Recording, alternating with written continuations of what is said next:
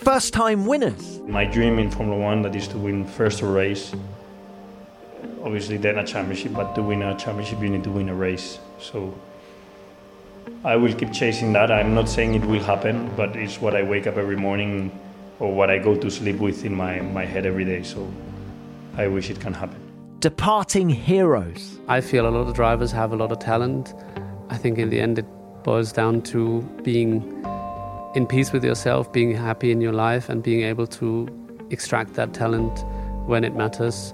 And it's got a lot to do with balance in life, and life is bigger than those laps that you see on the track. Dominant champions. We're an attacking team. We take on challenges. Best form of defence is attack, and I think that that's the same for every single race. 2022 was a thrilling, fascinating, emotional year of racing, and we heard all about it on F1 Beyond the Grid. Hello, it's Tom Clarkson here, and this is the best of F1 Beyond the Grid in 2022. Whether you've listened to every episode this year, or you're joining the Beyond the Grid team for the very first time, welcome, it's great to have you with us. F1 stars live life at 200 miles an hour, and this podcast is where they slow down and open up. Every week you'll hear an exclusive, in-depth interview with one of the sport's biggest names. It could be a current driver, a legendary champion, an engineering genius, or a big team boss. You'll hear the people you've seen on screen talking in a unique way, telling stories, sharing memories, and revealing things about themselves and Formula One. Those are the kind of moments we'll be hearing in this episode. You'll hear from Lando Norris on his quest for an elusive race victory, Nicholas Latifi on his struggles with Williams, Daniel Ricciardo on what went wrong at McLaren, and many more illuminating insights. All of these clips are taken from feature-length episodes, and you'll find links to those in the description to this episode if you'd like to listen to them in full. First, let's go back to the very start of the year. At the pre-season test in Bahrain, I sat down with Ferrari's Carlos Sainz. Back then, the red cars looked very quick. People were talking about them as favourites for the world title. So my question to Carlos was simple. If the 2022 Ferrari is good enough, are you ready to win? Yeah, but I've been ready for a while, for my first win. And I was having this conversation about... I don't just mean first win, actually. I'm talking, are you ready to win the world championship? Do you feel you've got the experience? To win the championship, you need a win, no? And you need consistent podiums. And I feel like over the last few years, I've shown or I've proved to myself even that every time I had an opportunity to score a podium, I caught it, no? And even I had a chance to win once or twice, and I nearly made it, no? So I'm confident. I know you give me the right car, I think I can be there. I think of Gasly's win at Monza. That's the one that really sits in my mind as the one that Carlos Sainz. That was the closest, huh? Pierre Gasly leading a Grand Prix for the first time in his career. Carlos Sainz running in the top two of a Grand Prix for the first time in his career. Carlos, you're second. No mistakes. Just keep it really clinical. I want this win from... On the last quarter of the lap, sliding through the Ascari chicane. It's like watching his father doing rallying, but we're watching Carlos Sainz in Formula One. He's given it absolutely everything, but up ahead, Pierre Gasly is in front. Pierre Gasly wins the Italian Grand Prix. Carlos Sainz comes home for second place, and what a great fight he gave. Oh, what a race, Carlos. P2, I know you wanted the win, but you're P2, buddy. That's a really good result. But you've been great all weekend. Yeah, I don't know what I do now for to cry. So close, but yet so far. One more lap. I need one more lap.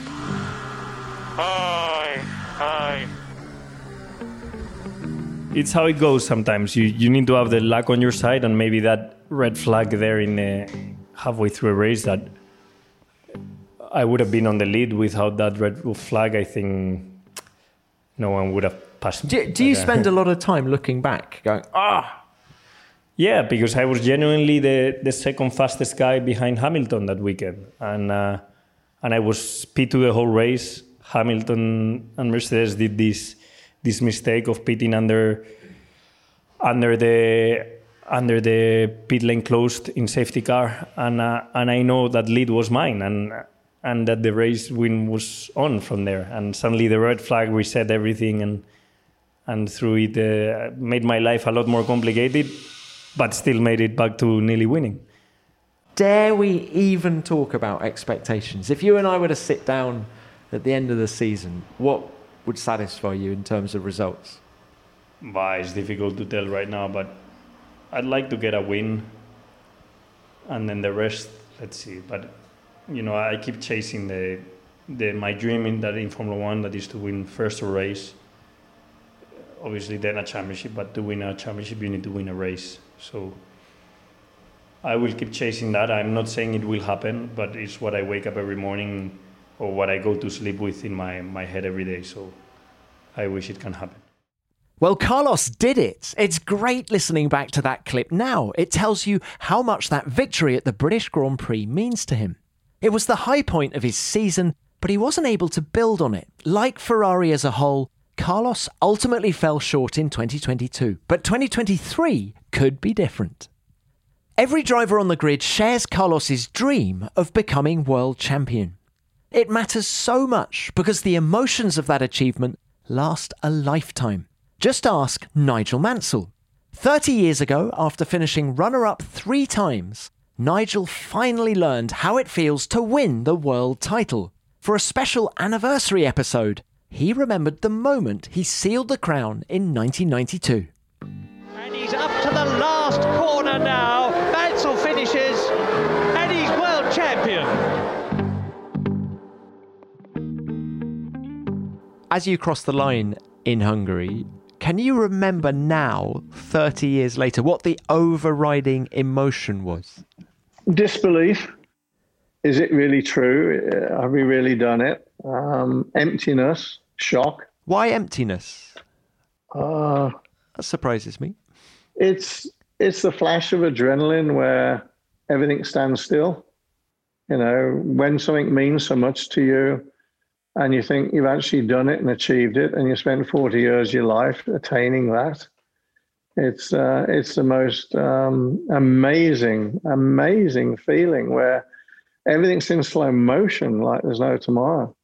And I think where that emptiness comes from is the overwhelming relief. Your car finished the race. You've won the championship. Is it real? Have we done it? You know, you're questioning yourself. So I think basically what happens, I think your brain upsurges to a point that your brain fuses. So when it fuses, there's emptiness because you can't compute anything. And Nigel, I guess that sense of disbelief, emptiness, call it what we will, is a reflection of the near misses. Those 3 near misses, I guess. Yeah. I think a lovely story there I have to share with you, with the late, great Sir Stirling Moss.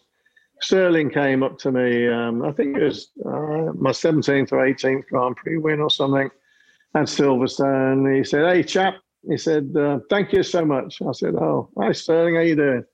He said, "Brilliant." He said, "You're the most winningmost driver in the history of Formula One, never to have won a world championship." I said, "You bastard." I said, "That's rotten that is." He said, "No," he said, "but it's on you now." He said, "You've won more Grand Prix than me and not to have won a world championship." So he was bridesmaid 4 times. I was bridesmaid 3 times. So I was very pleased when I won again at Silverstone to win the world championship. Well, Hungary, when I won the world championship, I handed it back to him when I saw it next. I said, "Stirling, you can have your accolade back now, mate." And I cannot repeat what he said to me. It was very colourful, very, very funny. And Sir Stirling was a marvellous man. Marvellous man. Nigel Mansell, by finishing second and getting 6 points, is the world champion of 1992. And Frank Williams is with Jonathan Palmer. Frank, it's been 5 years since you won the World Drivers' Championship. How does it feel to be there now after that brilliant effort? A bit pissed off it took so long, Jonathan, quite frankly. Now that it's here, we're thrilled a bit, especially for Nigel. Nigel, three times runner-up, luck has always seemed against you, and now you've finally done it. And some people said you would never do it. What do you say now to those doubters? Well, I think they're wrong. They were wrong about Nigel, and he did win his world title, and he's rightly proud of it all these years later. In that special episode, he also talked about the epic Monaco Grand Prix, where he tried to pass McLaren's Ayrton Senna in the closing stages for lap after lap, but didn't succeed. It's well worth a listen. On the eve of the 2022 season, Haas suddenly needed to find a new driver after terminating Nikita Mazepin's contract. They called on Kevin Magnussen, and in the first race of the season, he showed he was the right choice. Magnussen, a brilliant fifth on his return with the Haas team. Yellow. Oh, man. Yellow. Oh, man, thank you. Kevin, that was some Viking comeback. Kevin came back to Formula One after a year on the sidelines, and he told us how that changed his attitude to racing. The year I had out felt like 10 years. It felt like so much stuff happened. When I got back in the car, it didn't really feel like I'd been out for very long, but you know, when I look at all the stuff that happened outside of the track, it feels like a long time. I think having a kid certainly gives you, it moves around on all your priorities in life a little bit, I think.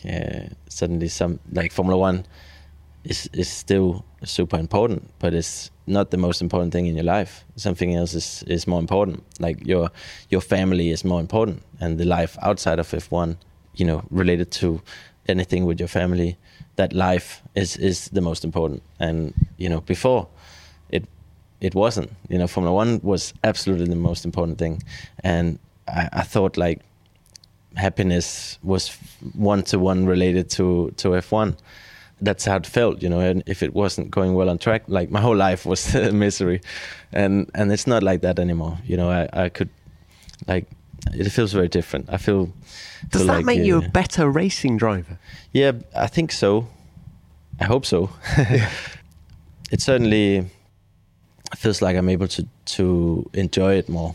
I feel like it's all just like a bonus. You know, it's all like just a gift somehow. And I can just have fun, and losing F1, like having that slip away and having closed the chapter on F1 fully mentally makes it a little less scary now. You know, I've lost it, and I felt fine with it. You know, and now I'm not scared of losing it. I hope I can have many years in Formula One from now on, but I'm not scared anymore. And I don't think it's good to be scared. I think it's way better to just be happy and grateful, and then, you know, not have any fear.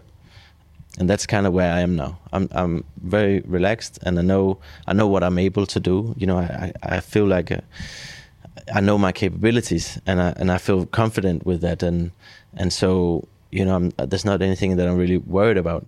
It's always fascinating to hear drivers explain how their off-track life affects their on-track performances. Kevin says he's not afraid of what lies beyond Formula One anymore.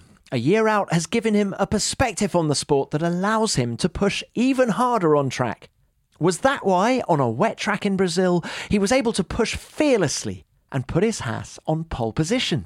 In the full episode, Kevin talks a lot more about his family and how he came back to Haas. We've also had his team principal, Gunther Steiner, and his father, Jan Magnussen, on the podcast this year. Why not check out those episodes over the winter?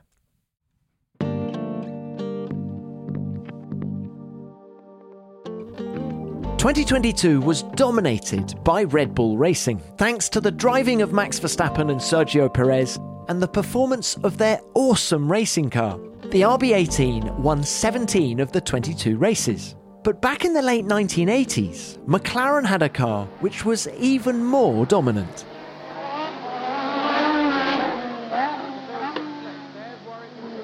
The MP4/4, a red and white rocket ship, won 15 of the 16 races in 1988. It was driven by Alain Prost and Ayrton Senna and designed by American Steve Nichols. Steve is a legend of F1 engineering. I asked him to cast his mind back to his incredible creation's first laps. He remembers that expectations were very high. We arrived at Imola then late in the evening. The test followed the next day, and there was some bigwig from Honda there, very stern sort of guy. And we met in the lobby at 11 o'clock at night, and he said, so tomorrow we find out about this wonder car of yours. And I thought, what the hell are they expecting? You know, what sort of story has Ron been selling them? You know, so yeah, I started to worry then about what the next day was going to bring. So we start off the test, and we did the usual thing where they go out and do an installation lap. And as usual, who drove first?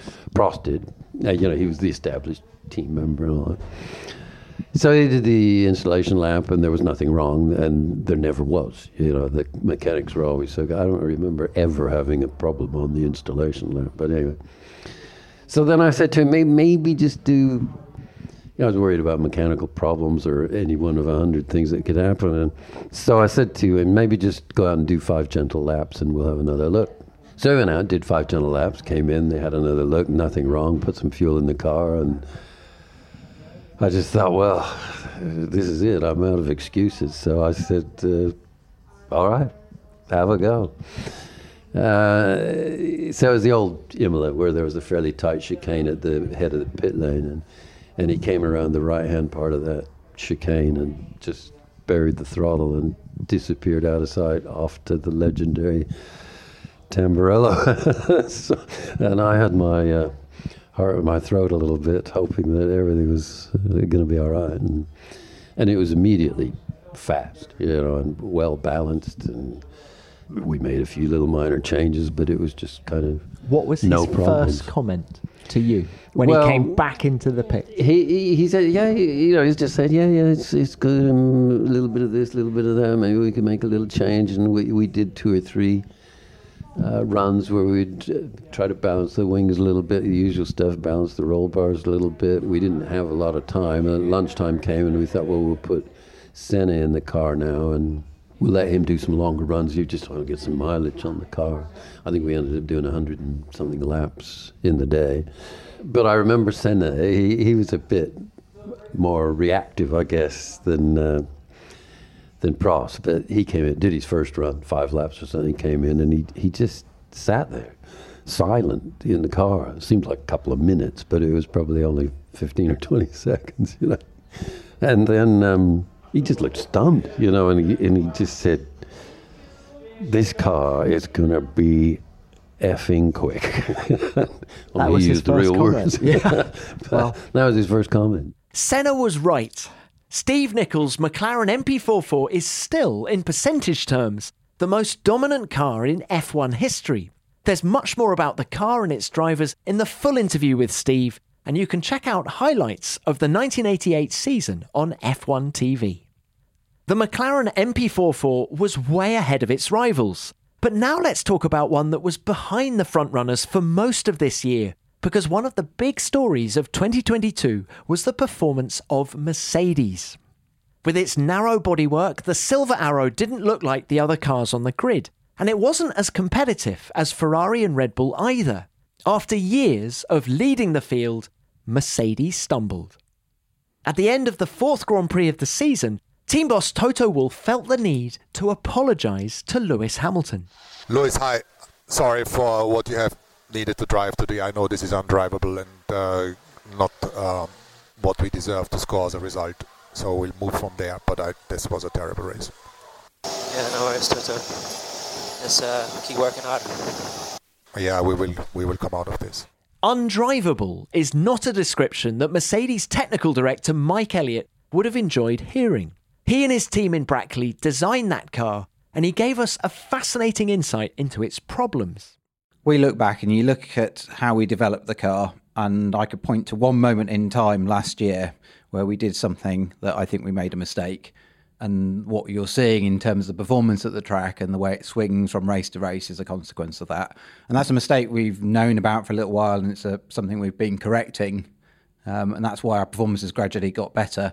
But it's not something that we can fully correct for a little while yet. And we will do over the winter. Can you tell us a little more about that mistake? I can't tell you in the detail, technical detail, because that's something we wouldn't want to give away. But I can tell you that these cars are complicated, and in order to get to the right solution, you have to get the best out of vehicle dynamics, aerodynamics, tyres, the way the chassis works mechanically. And when you make these compromises, they're technically difficult. When you look at this year's car versus last year's car, they fundamentally run in a completely different way. You know, they run close to the ground. We've obviously seen the problems of bouncing. And so making that transition from what we were doing last year to this year, we got something slightly wrong. They say you learn more from difficult moments than from success. So trying to think positively about your current situation, are you better off for 2023 having been through the experiences you've been through in 22? I think on the car side, I think if we're brutally honest with ourselves, when you win 8 world championships, it's really easy not to be complacent, because I wouldn't describe it as complacency, but to have the failure drives you again.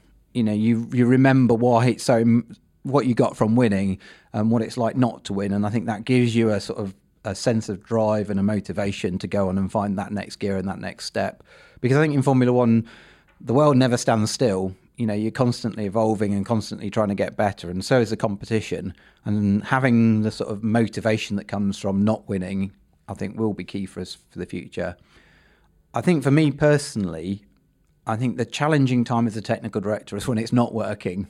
And to get that done now means that if I can cope with this, I know I can cope with anything that's going to get thrown at me. And I also think it's also been great for me to learn personally about me and how I deal with those circumstances. I think I've learned a lot about the team of people that work for me and about how they deal with the pressure of not winning. And I think that's going to be really helpful going forward. While it wouldn't have been the year I would have chosen, it has been really useful. Mike Elliott said that in October. He was pretty sure that Mercedes wouldn't win again until 2023. But then, at the penultimate race of 2022... George Russell, you are a Formula 1 race winner. Woo! Come on, team! 1-2, unbelievable! Time! George Russell, a Grand Prix winner. These are just the beginning, guys. These are just the beginning. Woo! George Russell finished the season with his first F1 victory. It crowned a year which saw him visit the podium on 8 occasions and beat his 7-time world champion teammate Lewis Hamilton in the final standings. Yes, Mercedes say Lewis's work developing their troublesome W13 sometimes compromised his performance, but take nothing away from George. His first season at Mercedes has been a huge success. He had to get used to a new team, a new car, new ways of doing things, and a new race engineer in Riccardo Ricky Mosconi. But in June, George told us that it didn't feel like a first year with a new team. I think what's helped me a huge amount was being part of this team. When I was a junior driver, I used to go for dinner every single race weekend with Ricky and the other engineering gang or the marketing department. So, knowing that you were joining the team, or was this even before? No, this was before. This was just hanging out. This was when I was a junior driver and reserve driver. So back in 2017, 18, I'd be going to all of the events with Mercedes as backup, and on the evenings I'd be hanging out with the team, going travelling with them in the cars in the morning. I think that made things so much easier when I joined this team, because I already felt part of the family. But Ricky's such a great engineer. He's got so much motivation and hunger to push us to the top of our game and get absolutely everything out of our car. So it's great to work with these guys. And I guess you've been working with Toto very closely since you became a Mercedes junior in 2017. But how has that relationship changed now that you're one of his race drivers?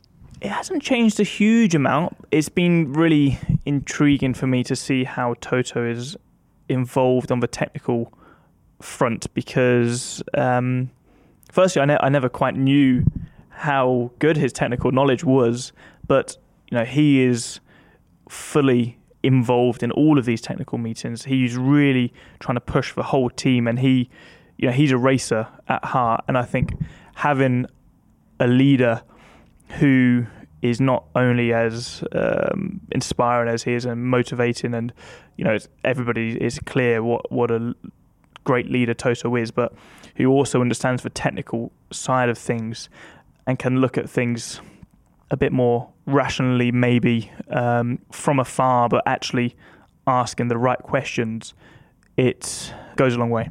What about his driving? Have you raced him yet? He thinks he's a bit of a driver, Toto. I actually have, to be honest. We did an ice driving event at the start of this year in Austria. We were with a load of sponsors, and the day finished at 6, and Toto and I stayed until 9. It was pitch black, but we had lights on this... we was driving a little rally car at the time. Unfair advantage. He's done some rallying. Well, exactly. So he was doing some laps. I was a passenger and I had my iPhone out on the stopwatch, and then vice versa. And to be honest, I was pretty surprised at the pace he was, the commitment and pace he was showing. He probably went off a few more times than I did, but the pace was pretty strong. So yeah, learning new stuff about him. Well, please tell me that you were faster than him. Yeah, I was faster than him, but he claims that I did track limits on, I cut the inside of a couple of corners, so he will probably claim that he was faster than me, but... Whatever it takes, Toto. Absolutely. Now look, what sort of a boss is he? I mean, is he generous at giving praise if you're doing a good job? And equally, what kind of a bollocking does he give? He's not one to praise 24/7. He's not always going to be bigging you up always, and he'd always make a couple of jokes. Like, I remember when I qualified second at Spa for Williams, he'd actually just told me that I got the drive 3 days before, and we'd had a few chats, and then he called me on a Saturday night and he said, "That was all right, but I thought he was going to be on pole." So, you know, it's that's a wind-up, surely. It's, no, of course it was a wind-up, but that was it, you know, and that's his sense of humour. For him to say something like that, I know what he thinks deep down, and I know that he was seriously happy with the performance. So he does it in certain ways, as such. Obviously, he'll always pat me on the back whenever needed. George and Toto Wolff definitely have a great relationship. When I spoke to Toto at the end of the year, I asked him about George's debut season. Have a listen to the full episode to hear more on that. 2022 was the year George and Carlos Sainz became F1 winners, but the wait goes on for Lando Norris. A podium for McLaren was his best result of the year. It was the only time a driver from outside Red Bull, Ferrari and Mercedes finished inside the top three. Some achievement, but he wants more. In Lando's second Beyond the Grid appearance, we look back to a wet weekend at Sochi in 2021. A stunning lap in qualifying gave him his best chance of victory so far. Okay, pole position, mate. Pole position. Oh, baby! Oh my God! Let's go! Oh! Yes!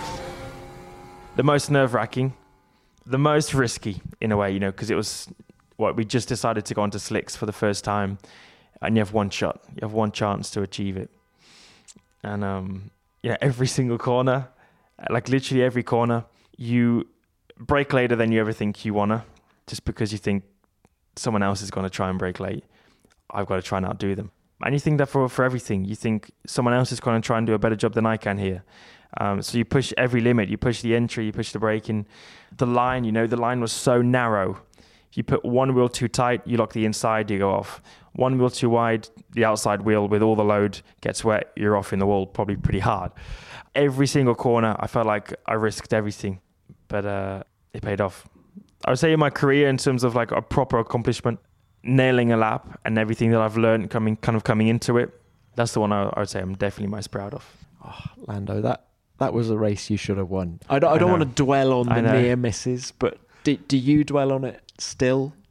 I do at times. Those closing laps. Yeah. When the rain came. Everyone threw everything at me in this race, and it just wasn't meant to be. This man, Lando Norris, you really do have to feel for him, because this could have been win number one. Without the rain, it would have been win number one. And after the disappointment of Monza, where he finished second to his teammate, it was his career best finish, but it was still disappointing. This is going to be utter heartbreak for Lando Norris and for McLaren. So we've established that you coulda, shoulda, woulda won a few races by now. The fact that hasn't happened Does it play on your mind? Do you worry that you won't get the success you deserve in Formula One? There's the one thing I think of is, was that my only shot? And I hate thinking it, because I also want to believe, like, as a team, we're going to be winning races in a few years. But you never know in Formula One, which is the issue. You never know where you can be or what can happen. So there's a couple of times when I just thought, was that my only shot of winning a Formula One race in my career? Is that what people are going to speak about in 20 years? Oh, he should have won that race in Russia, blah, blah, blah. That's the only thing. But I think that very rarely, probably 2 or 3 times I've thought of that. But the rest of it I still see as a team, 2 or 3 years, that's when our times will come. Long term, I have the faith that we can achieve things together. And I think that will make things sweeter than just joining a team which has a chance of winning races, you know. I think the story of me being with the team since whatever, the revolution of everything, in terms of McLaren changing a lot of things within the team, and being at that point and getting to eventually winning races, I think that makes a much cooler story than just joining a team that has a car that can win races. And I think therefore it'll mean more. Since 1950, 772 drivers have started an F1 World Championship Grand Prix. How many of those do you think are race winners? Well, let me tell you, just 113. Only 15% of F1 drivers actually win a race.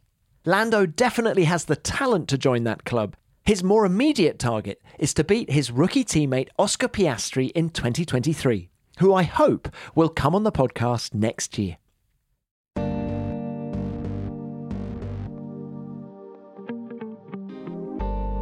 You'll hear from F1 stars of the present and future on this show, but we also remember the legends of the past. In 2022, we marked 40 years since the death of Gilles Villeneuve. His flat-out, all-out style of racing may not have won him a world championship, but it won him legions of fans in his native Canada and Italy because he raced for Ferrari. In a special anniversary episode, Villeneuve's friends and teammates shared their memories of him. The 1978 world champion Mario Andretti remembers Gilles as an adrenaline chaser both on and off the racetrack. Nothing that we've ever done was conventional. We're in Austria at Klagenfurt on a lake, and we're doing the parasail. And so I said, Gilles, you want to do a parasail, tandem? So we did a tandem. And everything that we did was awkward because he tried to spin this thing around in such a way that it was quite dangerous. But, that was his style. And he was all, okay, that's what we do. And then when we dropped off, we're supposed to drop off, at one at a time. Now we drop on top of each other, trying to kill each other by the time we hit the water, all of that. So, what a guy. What a guy. Mario, when I say the name Gilles Villeneuve, what do you think?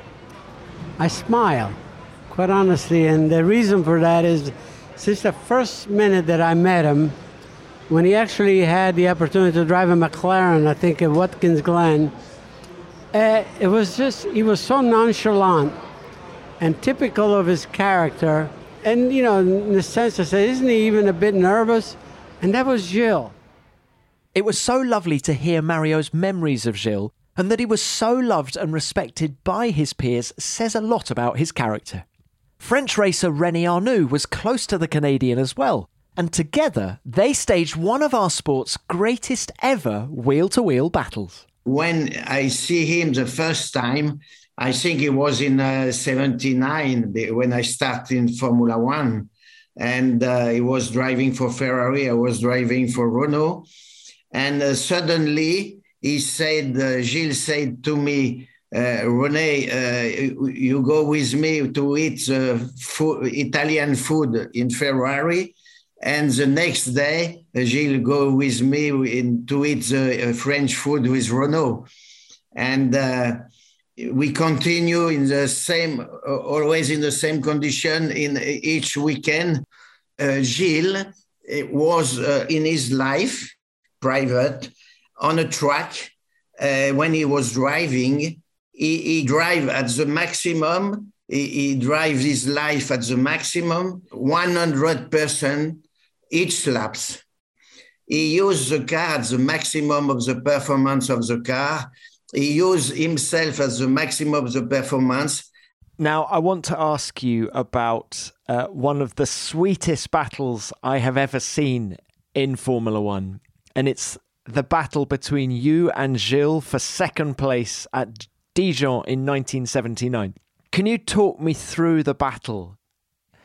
Yeah, I said always about this battle, it was possible, is my opinion, between Gilles and me. Why? I know that Gilles don't make a bad mistake for me, and he know exactly the same. I don't want to make a mistake for him. I try to finish second, I finish third, but he tried to finish second, and he finished second with the condition of this car. But during this war on the track in Dijon, it's very honest, not bad things, not etc. And after, when we finish on a flag, to finish the Finnish flag, we have the podium, and everything said, oh, these two guys now, it's a war on the podium. But then he takes my hand, and we have a big smile when we finish the race on the podium. It was really exciting. It was the best race in my career. Why? Because it was between Gilles and me, and between my best friend and me. Do you still think of Gilles today? Oh, yeah, sure. For me, it's always in one part of my head.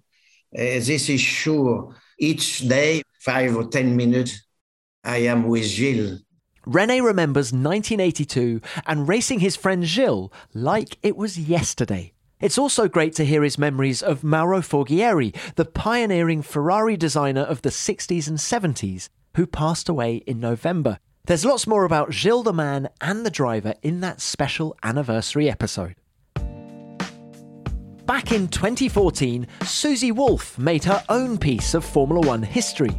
At that year's British Grand Prix, she became the first woman to drive in an official F1 session for more than 20 years. You've probably seen Susie on TV. She's on Drive to Survive, and she's often in the F1 paddock being interviewed, or in the Mercedes garage with husband Toto. Her racing story is fantastic, and I loved hearing her talk about those laps with Williams at Silverstone. I knew early on in the year, and I have to say the team did a great job of preparing me well. I had a lot to prove to get the opportunity, and I was very diligent in my preparation, because I knew an opportunity like that doesn't come across very often, and I had to grab it with both hands. So I knew very early on which racetracks I would be given the opportunity, and I knew exactly what I wanted to achieve. What did the engineers want from you in that free practice session? What was the brief as you went in? Number one brief, do not under any circumstance crash the car, which I completely understand. But, you know, I had my supporters in the team also who were very keen for me to go out there and show what I could do. And I felt that. I felt a lot of support from within the team. And I obviously wanted to show what I could do. I didn't want to just be out there on track. I wanted to show that I was quick enough. So it was a balance between obviously pushing, but making sure I didn't crash the car. What was Frank like to deal with in that situation? He always loved racing drivers, didn't he? His eyes lit up whenever he talked about racing. What did he say to you before and after? I think after, it was probably more just relief that the car was back in one piece and there wasn't any issues. But I was also lucky that Claire was playing quite a pivotal role in the team at the time, and she was very supportive. But she also expected performance. I mean, in the end, it didn't matter if I was a girl or not. When the helmet went on, I'd been given this great opportunity, and there was an expectation that I would deliver. Susie did deliver, not just in Formula One practice sessions, but in the German Touring Car Championship and as a team boss in Formula E. It was also interesting to hear how much she lives the highs and lows of Formula One alongside Toto. She's very close to the whole Mercedes team and even raced Lewis Hamilton in go-karts. I asked her if Lewis is still the same person today as he was back then. He absolutely is. And I have no reservations in saying that. You know, just 2 days ago, we were reminiscing about something that had happened in the karting days that we had remembered. And if I haven't seen him for a while, the first thing he does is ask me how my parents are, John and Sally, and we reminisce a lot. I watched some of the races together with Anthony, his dad, and he's absolutely the same. But I just have so much admiration and respect for Lewis, what he's achieved, how he manages his life to be the best possible racing driver that he can be. And for me, which is incredible to watch, is just how deep he can dig in moments of pressure. And I didn't have that to that extent as a racing driver, but he has an incredible ability in the car and out of the car. You know, I'm inspired by Lewis as a racing driver, but also as a human being. And obviously I see that some of the negative comments around what he does and how vocal he is in different areas. But you know what? It takes guts to be different. And I know that to a lesser extent because I was different always in the paddock. And it's easy to be the same as everyone else. It's easy just to rock up, race, leave and not worry. But he has the guts to be different, to stand up and to use his platform for other causes. And I think that's also got to be commended because the easier route is to do nothing. Check out the full episode with Susie for more about Lewis, Toto and Susie's own racing story. When Susie drove for Williams back in 2014, the team was on a high, regularly scoring podiums and points. That wasn't the case in 2022. The car was very difficult to drive, and the team finished last in the constructors' standings. Results like that often lead to drivers losing their seats, and that's what happened to Nicholas Latifi. Nicholas came on the show shortly after learning he wouldn't be racing for Williams in 2023. He put us in the driver's seat and gave us surprising details about why he struggled so much, and he was brutally honest about his failure to match his teammates. I was obviously really struggling a lot with the car, and I still am struggling with the car. Alex has had the same struggles, but he's been much more comfortable with the car. It's not that he thinks the car is the best thing he's driven either.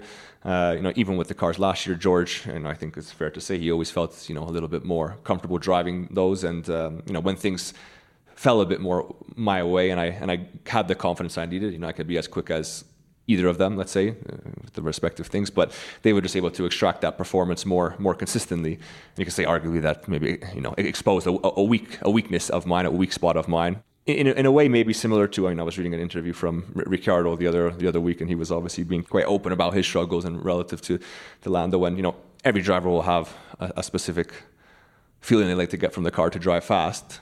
What are you not getting from the FW44 that you need?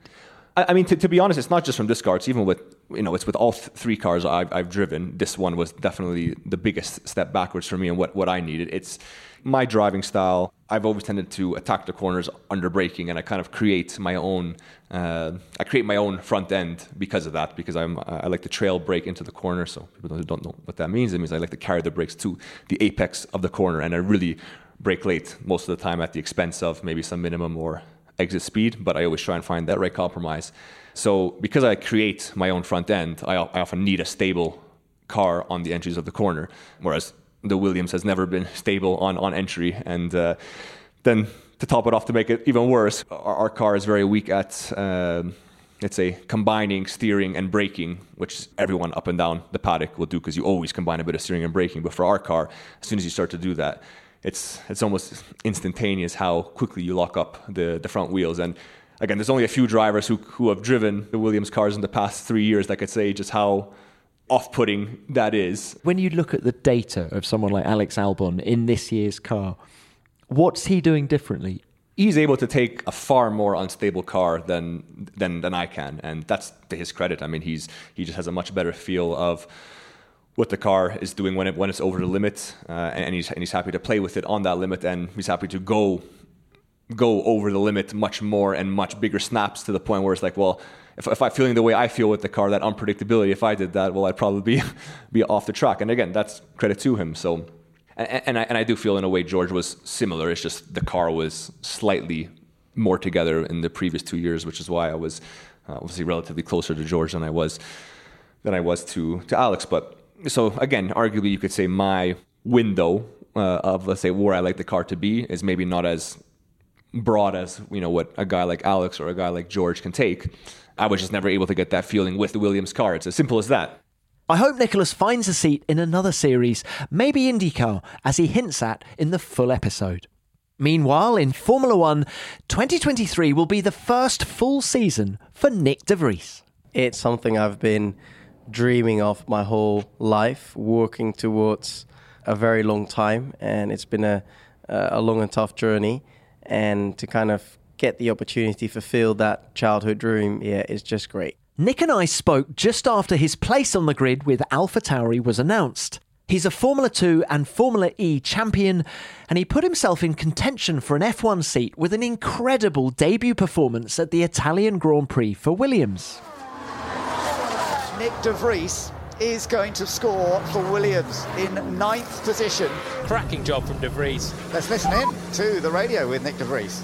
Wow. Points on debut.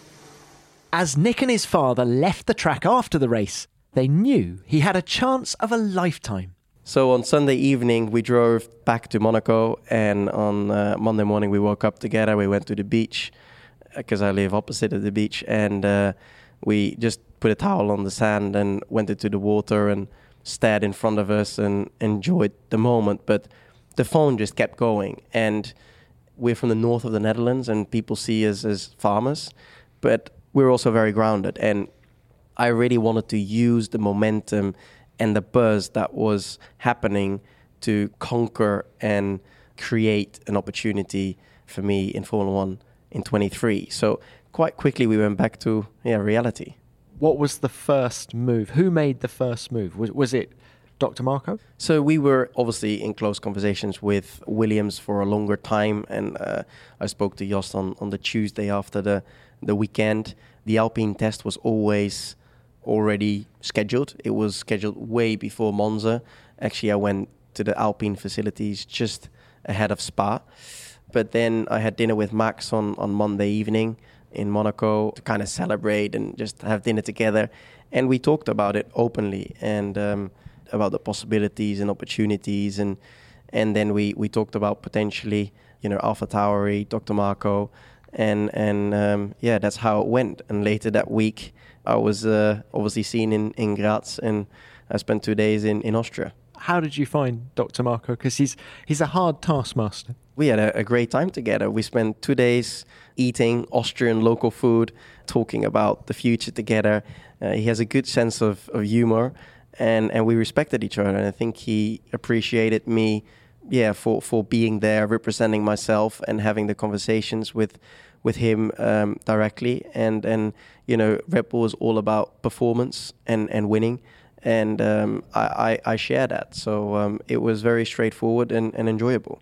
And you knew in those 2 days where your future was going to be? Well, obviously it was not entirely in our hands. The deal was a bit more complicated, as everyone understands. But basically that trip made me understand that, there was a very good chance that I could be on the grid in 23.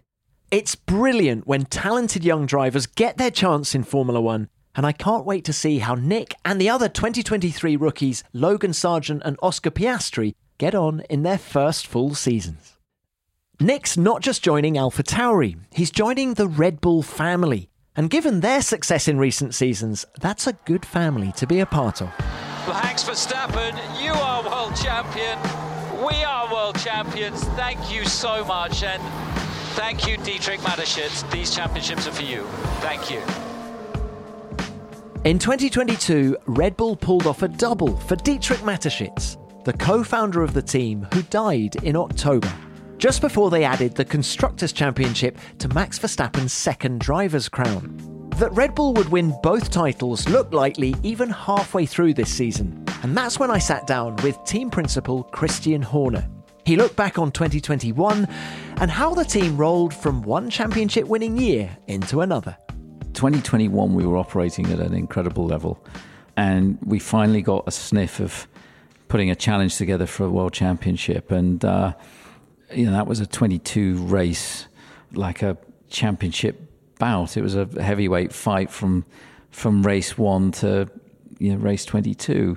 And I think what's been particularly pleasing about this year is, despite the colossal regulation change we had to undergo going into this year, in all honesty, we thought that we'd probably compromise this year by putting everything that we had into last year.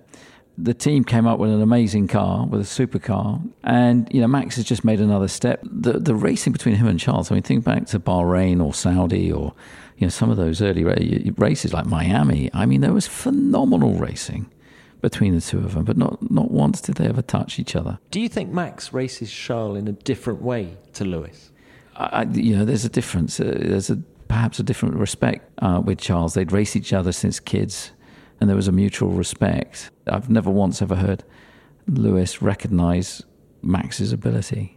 And so, of course, there was just a bit more needle to it, and you could feel that and you could sense that between those two drivers. Now, Max can win the world title as early as Singapore next week. Do you think he'll approach that race similar to the 16 that have gone before? Do you think we might see any tightening up, doing anything different? I doubt it very much. I mean, Max's best form of defence is attack. And I think you and Max are quite similar in that way. Well, that's the DNA of this team, that you've got to go for it. And, we're an attacking team. We take on challenges, wholeheartedly. And that's part of the culture of, if you go defensive, you're conceding something. Best form of defence is attack, and I think that that's the same for every single race that we'll compete in for the rest of this year. And then the championship tables take care of them themselves. But I mean, Max has had some amazing races this year, as has Checo, and it's not by accident he's got himself into this position. What motivates you, the lure of success or the fear of failure? I think it's both. I think what drives you on is to experience that feeling of seeing your cars cross the line first, to see your driver lift the winner's trophy, to see him become world champion, to see your team achieve the ultimate of becoming constructors world champion. And it's that fear of failure that, again, is a massive motivating factor. And it all depends on the type of person and type of character that you are. Christian's bullish, isn't he? His style of leadership is very direct, and he'll need to be strong again if Red Bull are to retain both World Championships in 2023. As Christian says, Max Verstappen raised his game to win his second title. He'll be racing to make it 3 in a row next year, and in the other car, Sergio Perez will hope he can put up a stronger challenge of his own. And then there's Red Bull's new third driver, who'll be working and supporting on the sidelines, one Daniel Ricciardo. I spoke to Daniel after the final race of a difficult season with McLaren. While Lando Norris scored a podium and consistent points this year, Daniel struggled to get to grips with the car. I wanted to know why he'd struggled at McLaren, why he feels taking a year away from racing in Formula One is the best thing for him, and whether we might see him back on the grid in the future. I think right now, sitting here, I don't feel completely done, so I'm I think I'll want to get back on the grid, but time will tell, and it's ultimately, I'm not going to say, I can have every seat I want, but ultimately it's my decision if I want to be back, and that fire and everything I expect to feel when the lights go out and I'm watching on the sidelines, that's up to me to answer. Have you at any point in the last 4 years thought, looked over your shoulder, seen that, Max has won 30 races since you left that team? I didn't even know. I mean, I knew it was a lot. half of them this year. But, I mean, have you looked over your shoulder at all and just gone, how different things could have been? I don't look at it like that, because nothing is sure in terms of, if I stayed there the last 4 years, could I say I would have had more podiums than I've had? Because what have I had? Maybe 3 or something? Yeah. I'm confident to say, I would have had more podiums than I've had. But you just don't know if... Obviously, at the time, I felt like it was right for me. And I felt like I needed a change, and I needed to kind of just remove myself a bit. So if I continued, would that urge have grown? Would I have become, let's say... more curious or less happy or whatever. So it's not a sure thing that it would have been great if I stayed, because obviously I made the move at the time because I felt like it was right for me. So I don't look back and say, man, I shouldn't have. But of course I can, you know, be honest with myself and say, yeah, look, I took a little bit of a gamble on myself. I still feel like the Renault one was pretty good in terms of especially 2020. Like I was one of the best seasons I drove in F1, and to get the team back on the podium, I was very proud of that. But obviously the McLaren one, even with the win, like the win was a high and I can't remove that. Like that was, I can't ignore that.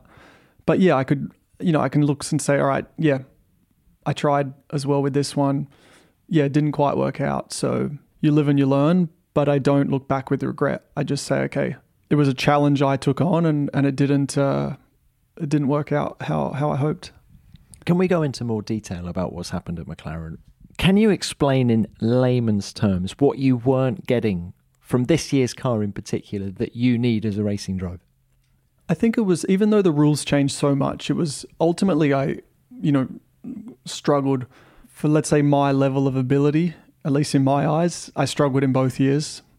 And ultimately it's something fundamental with the car and myself that I don't get. It's a thing of feel, it's feedback, it's like queuing. What do you mean queuing? Queuing? Oh, wait, maybe that's a sim term. Oh, okay. Wait, what part of the corner? I just used a word. I don't even know what it means. We talk about that in sim. Basically, the way you feel the car, and is it doing what you expect? Is it rotating the way you expect? Or is something a bit off? Is it corner entry? It all starts there. You know what I mean? Because, you know, if you struggle with a corner on the exit, normally it's a product of what's happened through the corner that's put you in a position of, let's say, difficulty on the exit. So most difficulties start on the entry, maybe not all, but most. But it's not even like, I mean, it is kind of an entry thing, but it's more just like a feel and a limitation. And then I think the problem is, I also look back at my very first race with McLaren. I outqualified Lando. In Bahrain, I remember. And that was when I was still fairly green with the car, if you know what I mean. So I kind of wonder, I'm like, did we just kind of get lost along the way? And it was kind of like, did I then start to try too hard, and did we try to engineer it too hard and get away from, let's say, my strengths, and then try to drive the car a certain way, which, yeah, it may be a weakness for me, and something that I couldn't really grasp. So I don't know, it's an interesting one, but I think ultimately, like I then will just accept that, at least from my side, like I think on both ends we struggled, you know, in terms of also the team, trying to understand what it was and how to then update it or improve it. But from my side, I'm also like, okay, look, I'm not perfect. Sure, I've got some weaknesses. This car happens to expose a few of them. It's a place for me to work on. But let's say I still obviously didn't find a way to gel at one with this car often enough. It feels like the McLaren mystery is still puzzling Daniel. He's got a year to try and figure it out, and maybe he'll have an epiphany while riding across America on his tiny motorbike. Check out the full episode for more on that. Daniel might make a return to Formula One one day, but it feels like we've seen the last of one of our greatest champions. In a cloud of triumphant tyre smoke after his Abu Dhabi donuts, Sebastian Vettel waved goodbye to Formula One. He won 4 world titles and 53 races, but there's so much more to Seb than the stats. There's the way he approached racing, his ruthless dedication to winning.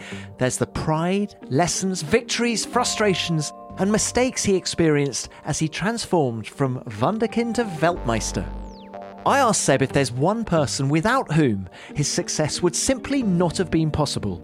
He answered immediately and quite beautifully. I think my wife. The sort of strength that she gave me through all that time. I mean, we've been together since forever, since I left school and she left school. So, I think that's probably the correct answer and the fair and the right answer. Also because, you know, Formula One life is very intense. We have a busy schedule, a lot of races, lots of things to do. And I think it's very consuming mentally, but to love another person so much, to put yourself second in a way and give all the support you can over such a long time. In all honesty, I love her very, very much, but I don't know if I would have been or would be strong enough to do something like that. So for sure, I could name a lot of people now that helped me to get a seat and made my racing possible. But I think deep down, you know, I feel a lot of drivers have a lot of talent. We're all a bit different, but that's good. But I think in the end, it boils down to just being in peace with yourself, being happy in your life, and being able to extract that talent when it matters, keep your nerves together when it matters. And it's got a lot to do with balance in life, and life is bigger than those laps that you see on the track. So I think the correct answer here is my wife. That's a lovely response. How has Hannah helped you away from the track? Is it those low moments where she helps build you back up, or...? Oh, there's so much. I think she's always been there, you know, always been supportive. I mean, we obviously talk a lot to each other and about everything. So, it's all those moments that are not glorious. It's all those moments that you'd think they are not important, but I think there's a lot of them, and they do matter. So she kept me sane, looked after me and gave me the support so that I never felt alone, if you see what I mean. So. And felt loved. I think that's generally a great feeling to have. So it's hard to give you an example and say that she's been there and I was down, and then she's been doing this and that, and to pick me up and bought me some chocolate or something like this. I think that's, you know, there's been these moments as well, but I think overall it's there's much more to it. And does it help that she knew you before you became a megastar? And well, I think she's just the best person in this world, and I think she's the best person I can possibly be with. So I don't know. I'm also convinced that if I had gotten to know her later, it would have still been fine. So I'm just happy that I met her so early. So I didn't spend a great time looking for her. I saw a lot of tweets from people who said they'd cried hearing Seb talk about his wife. I can see why, and I'm sorry if you're crying again now, but that's such a lovely answer, we just had to hear it again. He'll be spending more time with his family next year after 15 years of obsessing about Formula One, and in that time, he's raced with some of Formula One's modern greats. In our interview, he talks about Michael Schumacher, Fernando Alonso and Lewis Hamilton, and in particular, about how an on-track clash with Lewis brought them closer together. Then there are his teammates, who he's raced alongside. He got to know them as people, he got to study their technical data to work out what made them so good. And at Ferrari, he learned just how gifted Kimi Räikkönen really was. I think Kimi is actually the biggest natural talent I've come across ever, just in terms of raw speed. I think, and it shows in the car, obviously, but it shows also in any other form of car. I think switching, if there was a discipline of switching cars every day, after 10 days, Kimi will be lapping everybody else, just because it's just a natural. It doesn't take time to adapt to the car, to what the car requires. You give him a steering wheel and he knows what to do. That's the sort of pressure. Sometimes you feel it's unfair. You need to get used to first and, you know, get an idea of the track or the conditions, and for him it just, boom. Did that make him infuriating as a teammate? No, because I think with him I probably had the best relationship out of all the teammates I had, because he was just so straightforward. There was never an argument. If we crashed into each other, we talked about it, fixed like what happened, maybe laughed about it. It was my mistake, it was his mistake. But then there was never a question that anything could sort of, shake up or destabilize the I don't want to say bond, but the relationship that we had. And he's been probably also the one, when I came in, I remember he was so respectful from the day I walked in, you know, looking into my eyes, where with other drivers I felt, okay, I'm shaking hands and I'm saying hello, but actually the guy is not present, is not here. So with people, I think Kimi has been exceptional. And all good with Kimi, even after that turn 1 crash at Singapore? Oh yeah, it was not a. It was no, not a problem. I think we never got upset with each other. Vettel and Raikkonen. Their names won't be on the entry list for 2023, but they'll always be on the F1 World Championship trophy. Maybe we'll have them both on the podcast again one day to see how they're finding life after racing. Well, that's it for 2022. I hope you've enjoyed these reminiscences from the year just gone. And just because we're going to take a short break, please don't stop the conversation. I'd love to hear from you over the winter. Why not tell me who's been your favourite guest of 2022 and who you'd like to hear from in 2023? Let me know. I'm at Tom Clarkson F1 on Twitter, or you can use the hashtag F1 Beyond the Grid. There's now plenty of time to listen to all of our episodes. Use the links in the description or just scroll through our extensive archive. And if you've enjoyed the show this year, please leave us a rating and a review on your podcast app. We love reading them. Now, you're a discerning bunch, and I'm sure you're aware that this podcast wouldn't happen if it weren't for some absolute legends behind the scenes. Most importantly, Chris Browning-Brant and Karen Bevan. They both do a superb job pulling the show together every week. I'd also like to thank F1's video and social media teams for everything they've done for the show, and Patricia Didek, our production executive who works so hard on all of our behalves. And thank you to you for listening. I hope you'll join me again next year for another season of interviews with F1's biggest stars. For now though, Merry Christmas, Happy Holidays, and a Happy New Year. Until 2023, keep it flat out. F1 Beyond the Grid is produced by Formula One and Audioboom Studios.